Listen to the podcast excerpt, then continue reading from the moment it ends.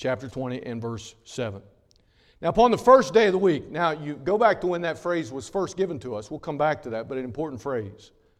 Upon the first day of the week, when the disciples came together to break bread, so now this is a new tradition that these apostles of Christ are keeping, Paul preached unto them, ready to be departed on the morrow, and continued his speech until midnight. Anybody up for that? No, I didn't think so. And the, me neither. And there were many lights in the upper chamber where they were gathered together. If my wife were here, I would tell the story. I'm telling it anyway, aren't I?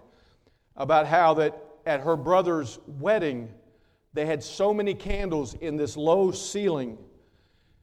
The people in the, in the wedding party were fainting from all the candles. I don't know if that's what's going on here, but the oxygen has been taken out of the room. And there sat in the window a certain young man named Eutychus. So a windowsill like this, but the window is open, being fallen into a deep sleep. You know those first few minutes when you fall asleep and nobody can wake you? You know, now later on, a couple hours later, people can wake you, but just that first deep sleep, this is, this is what he's in. And Paul was long preaching, and he sunk down with sleep, like some of you do on Sunday mornings. No, I'm just. And, and he fell down from the third loft and was taken up dead. Not like dead, he was dead. That's the word for it. And Paul went down and fell on him and embracing him said, Trouble not yourselves, his life is in him. He literally is raised from the dead. And he therefore was come up again and had broken bread and eaten and talked a long while, even till daybreak. So he's preached till midnight, and then they talk until breakfast, and then he leaves. And they brought the young man alive and were not a little, or you would say greatly comforted. They were not just a little comforted. This was a pretty exciting, special occasion. You can imagine how you might feel at the same. The New Living Translation puts it, and Paul spoke on and on. You might even add on and on. If you were the boy of that window, right? This young man named Eutychus, sitting on the windowsill, became very drowsy. Finally, he sank into a deep sleep and fell three stories below to his death. That's Eutychus. Now, I'm sure that at some time or another, most every young person has thought to themselves, church is boring. Yeah, you could say it. Yeah, sure. And, and you felt that same way, I'm, I'm sure. Many hardworking people have considered Sunday to be their, their one day off that they still have available to them. They just spent all day Saturday raking leaves, right? I mean, I picked up my leaves on, I thought I'd be smart about it. I'm going to pick them up before the rain comes. So I did it on, I guess that would be Friday. Or was it Thursday? And then what happened Friday? Yeah, it's like I never did it, right? So we spent all day Saturday, you know, whether it's raking leaves or fixing up around the house or you're getting ready to move, all the things that, you know, for yard sales and all that stuff that you do around the house. Every parent who has ever tried to make it to church knows how hard it is to make it a habit to get the kids up then on Sat- uh, early on Sunday morning to get ready for church. Most modern families like to think church is, or a Sunday is like a family day. Now, I can't argue with that. You know, family's important. It's one day you have, and you know, blah, blah, blah. And so you, I get that. Okay. Who can argue with that? In fact, most who are listening here in the auditorium or will be listening by way of radio can confidently say, you can confidently say, at least I did more than most people, more than my neighbors. I mean, they were still at home when I left. And in today's COVID environment, church habits have changed. And what we used to wonder about silently, we've probably said to ourselves and to others, I mean, how many claim now to worship God without ever stepping foot into a church? And we shrug and we say, well, you know, with everything that's going on, you know. And we kind of shrug our shoulders and say, what's the big deal? And we rationalize, aren't we reaching more people today online than we were reaching in our little church? I was with a pastor this last week in his little church, and he said, Yeah, I get notes from Korea and from, uh, he was giving me all these places and parts of the world that he'll never go, but his messages are reaching there, and so we rationalize, you know. And others now openly wonder why does the preacher make such a big deal about church on Sunday? Preacher, come on. You're getting paid. What's it matter, right? And I read the story of Eutychus, who himself is raised from the dead. And the first thing it reminds me of, and you'll see where I'm going with it, the first thing it reminds me of is that Sunday is the day of resurrection. Sunday is the day of resurrection. And considering the importance of Sunday, consider that phrase there in verse 7 where it says, upon the first day of the week. Where did you first hear that phrase? Anybody remember? Where did you first, when they raced to the tomb on the first day of the week. But they found the Lord was not there because he had risen as he said. There's an importance to that phrase in this day, Sunday. Sunday is not just another day of the week end, but is the first day of the week, the first of our ordinances to gather together, the first fundamental observance of the church, that we would come together on the first day of the week. Paul uses the same phrase in 1 Corinthians chapter 16. I won't take you to it, but you can. 1 Corinthians 16. And he uses that phrase there. And then he adds a lot of things that we ought to observe in the church as part of the fellowship. The first thing I'll give you is the gathering, is the gathering of first. On the first day of the week, this day commemorating our Lord's resurrection, our first priority is to give first attention to the Lord, to His work, and even from our resource. This principle of first fruits, followed throughout the Old Testament, here now in the New Testament, repeated throughout Scripture that we would honor God with the first of our increase. This principle of giving God on the first day from the first of our increase must be considered the first of our priorities and should not be the last thing on our mind. But every man, not giving grudgingly or of necessity, but every man giving as he is able, as the Lord has prospered him, giving unto the Lord first with a cheerful heart. 2 Corinthians chapter 9. Then, as we come together with our gifts on this first day of resurrection, it's also a time of gathering for fellowship. Paul told the Philippian church that he was thankful for their fellowship in the gospel from the first day even until now, Philippians 1. We must not, I read it earlier, uh, Hebrews chapter 10, we must not forsake the assembling of ourselves together, as the manner of some is, but exhorting one another, and so much the more as you see the day, the day of the Lord's return approaching. Yes, you can worship God in many ways, right? Take a walk out in nature. For me, I'd go to the beach. That's, I'd go worship God in the sunrise at the ocean. And yes, you can worship God in many ways. And yes, you can worship God in other places. And yes, the church is not limited to a building. But I would suggest to you that in fact, because the church is the people, that we should prioritize the gathering of God's people for sake of worship and fellowship. It's given to us in Scripture that we would not forsake. And when he says, by the way, when he says, don't forsake the assembling, you think of it as a verb like coming together, it's actually a noun. That's us, that's the people. Don't forsake the people, God's people. Anything else you do to worship, sitting on the beach in the sunrise, going for a walk in nature, or whatever else you might do to sort of relax and get away and just say, There is a God in heaven and I, I worship Him today. Whatever else you do should be considered a supplement and not a substitute for the gathering of God's people for fellowship on today, the first day of the week. Church is not just for old people, by the way, it's also a gathering of family, right? Not just old people, but a gathering of family. For all that went wrong, Eutychus was brought by his mom and dad, right? So it's family. It's all about family. I know it's tough sometimes, and hopefully your kids won't fall, you know, dead asleep and, and fall out of the pews or out of a window or, you know, something like that. In fact, it used to be that interested parents, now you're going to have to go back in history for this, but interested parents in our nation used to bring kids, board kids, to church. And then in our era, when I was a youth pastor, we thought, you know, it's a shame that these kids are bored to death. We ought to give them something to do. So we started giving things for kids to do. And so kids would start coming to church and they would bring bored parents, right? And now our families are so distracted.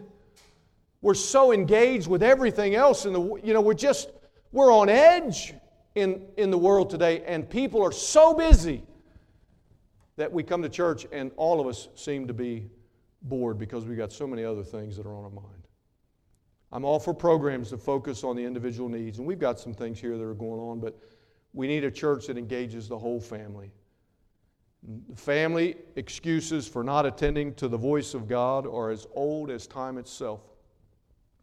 Do you remember what Adam's excuse was when God came looking for him? And Adam wasn't paying attention to the voice of God? Do you remember what Adam's excuse was? Genesis chapter 3. He looked at God and said, This woman you gave me. Really? This woman you gave me. She caused me to sin. And some dear wife whose husband is unsaved might say, This husband of mine, not a believer, Lord, it's hard for me to get to church. I understand. And sometimes our children become our excuse, right? I mean, they don't play ball all the time, but I guarantee if you go by the ball fields almost any given Sunday morning, it's pretty full. But some of us are going to rationalize, well, they don't have ball games every Sunday morning, so we just do it in the spring. And then it becomes a habit. And then the summer goes by, and then it's hard to get back. I'm all for programs. I'm all for families. I'm all for things. Families today are so on edge, but they are the backbone of any society, and the church has always been, and it still is, the stabilizing influence in the family. You can engage in many, many, many other things It'll be fun and happy and all kinds of things, but the stabilizing influence in the family is still the church. So then, as we gather as a family on the first day of the week, we recognize it's a day of resurrection. It's a day of sort of restoring our families to, you know, back to center, if you will. But we also recognize that Sunday is a day of remembrance. Again, there in verse 7 It says they came together for the purpose of breaking bread, and it mentions it again later on. After the accident of Eutychus, down in verse 11, they celebrate the breaking of bread. In fact, if you go back and see the three things, th- this first day of breaking of bread, it was something that was talked about, practiced by Christ when he was on earth. And then we find it here in the Acts of the apostles. And finally, you'll see it talked about communion, baptism. You'll see it talked about, taught in the epistles. So if you ever ask yourself, how can we do these things and not other things? It's those three factors that kind of give to us the idea that these are, these are important, significant ordinances, things we ought to observe. First day of the week, the Lord's table. We do it, right? The first Sunday of each month baptism, the consideration of following the Lord and believers' baptism. These are, these are things that are practiced. Paul wrote of communion in 1 Corinthians 10 the cup, the blood of Christ, the bread is the body of Christ, and we being many are one. It's a time of unity. So we remember on each first Sunday, as our tradition goes, the Lord's table, and it is the communion of the Son, S O N.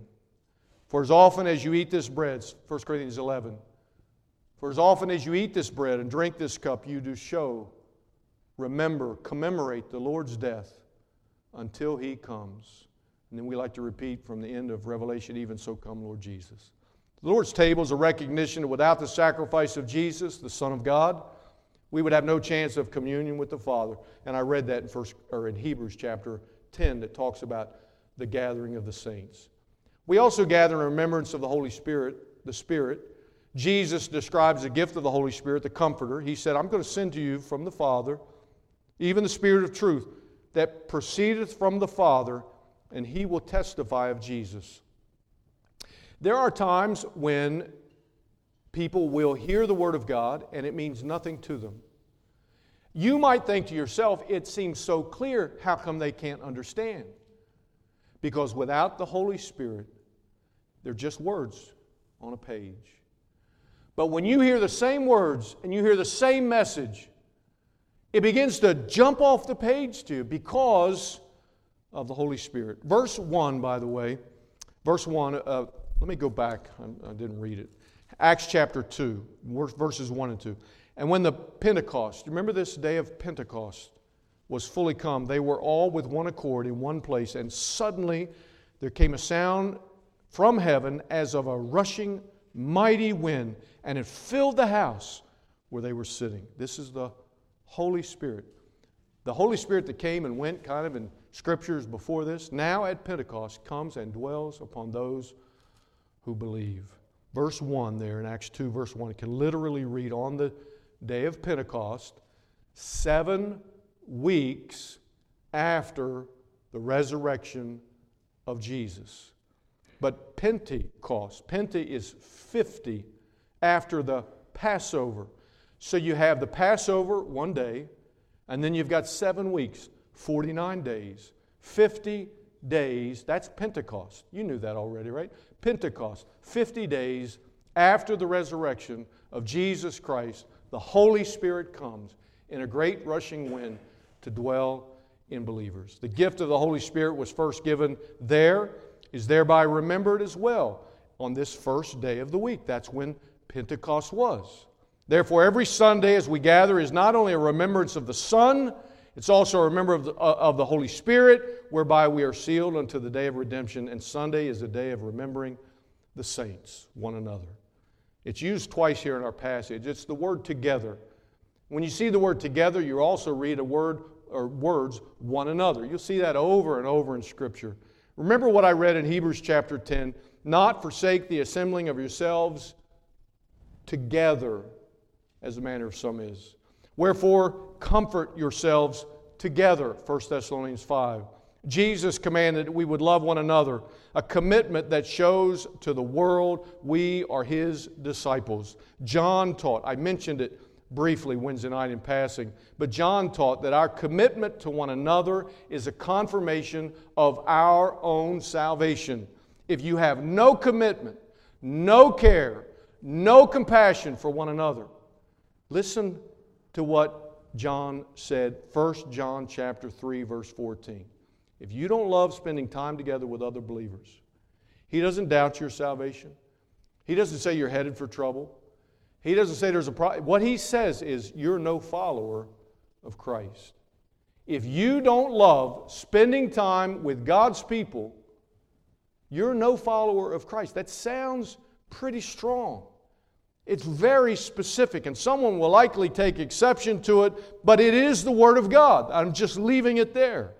And the longer you spend away from the gathering, the more struggles you will have in your walk with the Lord. But how often do I hear just the opposite said? Well, preacher, you know, I'm going through a lot right now. I just don't have time for church. Preacher, you know, with my circumstances at home, I just, it's difficult for me to get out right now. So I, I hope you understand. Well, preacher, and, and the excuses go on and on and on for why you're not with God's people. You let those excuses pile up, and it begins to wonder are you a child of God? because you can't stay away for long and still be happy. In fact, John goes on to say that if you have no love for your brothers and sisters at church, your faith that you claim is living a lie. 1 John 4. Now, I understand the struggle, and other people sometimes represent in our life. You know, sometimes we struggle with other people, right? And I was saying to Mark this morning, I said, but don't be like don't be like the dog owner. Uh, my, my, son's one of those. He says, Well, you know, my, my dog's fine. But it's the other dogs that cause the problem, right? you ever feel like that? Like your dog's perfectly fine at home, quiet, calm, but gets around other dogs and he gets all rowdy. It's those other dogs' fault. And that's sometimes how we think about church to dwell above with saints we love won't that be grace and glory? Right? To dwell below with saints we know, well, that's another story. Right? Every child of God must be committed to the Lord's Day, even if you don't think you need it, in order to remember and not neglect our commitment to the saints that we are called to live with right here and now and minister to. Well, this principle of love for one another as brothers and sisters in Christ also makes Sunday a day for refreshing. Sunday is the resurrection day, it's a day of remembrance. We used to call it a day of rest, but society has long since lost that, right? And if I said blue laws, most of you wouldn't even know what that was about. But as we gather together on Sunday, the first priority must always be conviction from the Word of God. That's got to be the priority.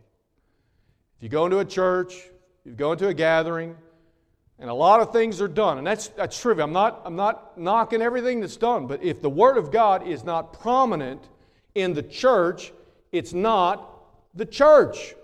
Conviction from the Word of God has to be the thing that's the priority. Verse 7, back to verse 7 again. Paul preached and he continued until midnight. That's a lot of preaching. That's a lot of scripture. Now, don't expect me, and you're glad, don't expect me to preach that long, but neither should you expect to have church without significant time spent in the Word of God. Romans chapter 10 Whosoever shall call upon the name of the Lord shall be saved. But how shall they call on him in whom they have not heard? And how shall they hear in how shall they believe in him of whom they have not heard? And how shall they hear except they have a what? A preacher. It's got to be the declaration of God's word. It pleased God by the foolishness of preaching to save them that believe. 1 Corinthians 1. The word of God is quick and powerful. Hebrews. And sharper than any two edged sword, and able to divide asunder the workings of our heart. All scripture, uh, 2 Timothy 2, all scripture is given by inspiration of God, is profitable for doctrine, reproof, for correction, for instruction in righteousness, that the man of God may be perfect, thoroughly furnished unto all good works. Let the word of Christ, Colossians 3, dwell in you richly in all wisdom, teaching, admonishing one another in psalms and hymns and spiritual songs, singing with grace in your hearts to the Lord. We can have church without a lot of your favorite things. We can have church without a lot of your favorite things. But we cannot have church without preaching from the Word of God. Music and media can help create interest and excitement, but only the Word of God can refresh your spirit and sustain your soul. Refreshing also comes by way of our witness after Eutychus fell to his death, the congregation witnessed this young boy being brought to life again. That's pretty exciting. Don't you know they had some stories to tell? And there in verse 12 it says they were not just a little comforted, they were, they were pretty excited about this, of what's going on. Every time someone accepts Christ, that's the resurrection to life. Once I was blind, now I can see. Once I was dead, now I'm alive. Every time someone comes to faith in Christ, that's a witness of the resurrection, and it should comfort us not a little. It should excite us. John said that sharing the things we see and hear is the basis of our fellowship, and he wrote that, that your joy may be full. Salvations, baptisms, testimonies. The thing we're going to do in a, uh, in, on the 21st in our fellowship time and our testimonies and songs and things, that, scriptures that we share together in prayer time. These are the things that bring us together. Church provides a place of mutual accountability. Church provides an outlet for you to encourage others by the things you have learned and heard and seen. Church provides the means whereby we can comfort ourselves together. And this kind of refreshing doesn't come from the pulpit, by the way, it comes mostly from the pew. In the, if we had a choir or the bell choir, those are the times. Uh, you know, I was, you know, I was a part of the bell choir last time. Not all the time, but last time I was. And we had some fun conversations. And uh, Joey and I, you know, some fun conversations about hanging a light. Uh, some fun conversations as you're working under the sink in the bathroom. Some fun conversations in the kitchen when we're getting meals together, right? Those are the kinds of conversations that encourage us. And I just call them the willing workers conversations with those who are willing to get out and tell people about Jesus, those who are willing to serve in some way in our church, conversation with those who are willing to listen. But this conversation is not just what we say. Conversation, when you read that in Scripture, it's not limited to Sunday mornings. In fact, it's not even limited to one day. It's a way for us as believers, it's a way of life. Maybe you come early and join a Bible study. Maybe you don't rush out after the last amen preaching is over, but you talk with others. And by the way, I say this all the time. When someone says, Preacher, would you pray for me? I say, Well, you know what? Let's pray now. Because I may forget. You might forget. I mean, just think about it. Are you really going to pray more Monday morning when you're at work and trying to get your head back in gear? Or do you have time right now, right now, before you ever leave, and just pray with one another? The needs that people have, the concerns that people have, the problems that people are going through and we pray with one another. Maybe come back on mid, midweek for prayer meeting. Maybe sign up for special work and times of fellowship. Most encouraging conversations occur after the preaching is over in the more informal settings. Paul preached, and I go back to our passage, verse 7 again. Paul preached until midnight, but notice what happens well after the message is over. Eutychus is brought to life, and all the curious passerbys, by the time you get down to verse 11, and everybody has gone home. That is, all the people in the streets. The phrase, it says that Paul talked for a long time. Paul talked for a long that's the kind of conversations he's having. If you have a modern translation, by the way, verse 7 and verse 11, it sounds very familiar. King Jimmy makes it sound a little, you know, odd too. You think, well, is it preaching again? No, these are different words. The word in verse 7 is the kind of preaching you're used to. When the, when the guy gets up, it's, it's a word of authority. The guy gets up with authority, whether it's teaching in a Sunday school class or preaching from the pulpit, and he's answering questions, he's interacting with the Word of God, he's speaking with authority from God's Word. That's the word in verse 7. But when you get down in verse 11, it's a different Greek word.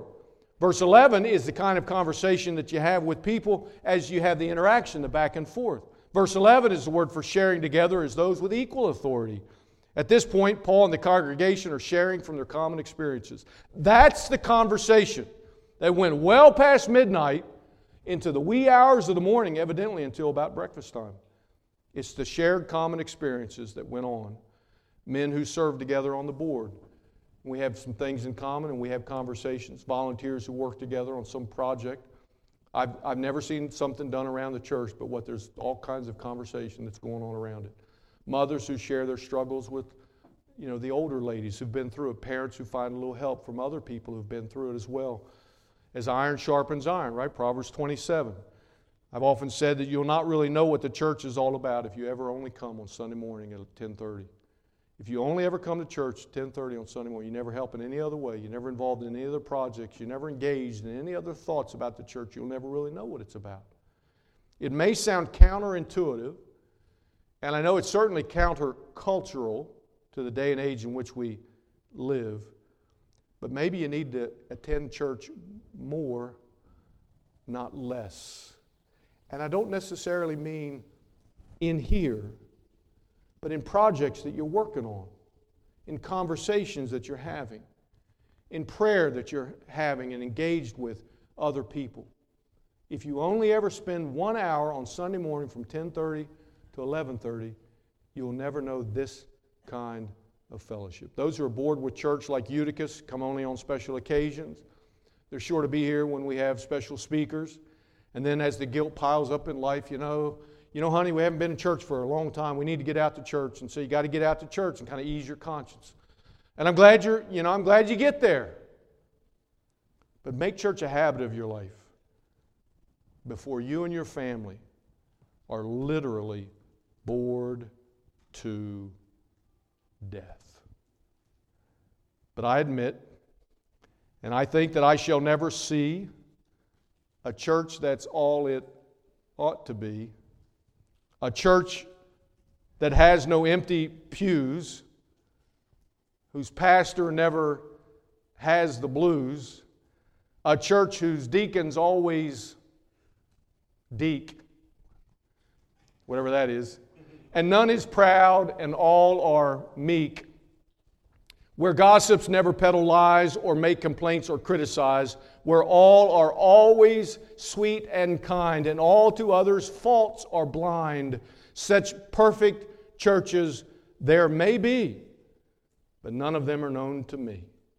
But still, we'll work and pray and plan to make our own the best we can. My dear friend, are you bored with church? I'll do my best to work and plan to make it the best we possibly can.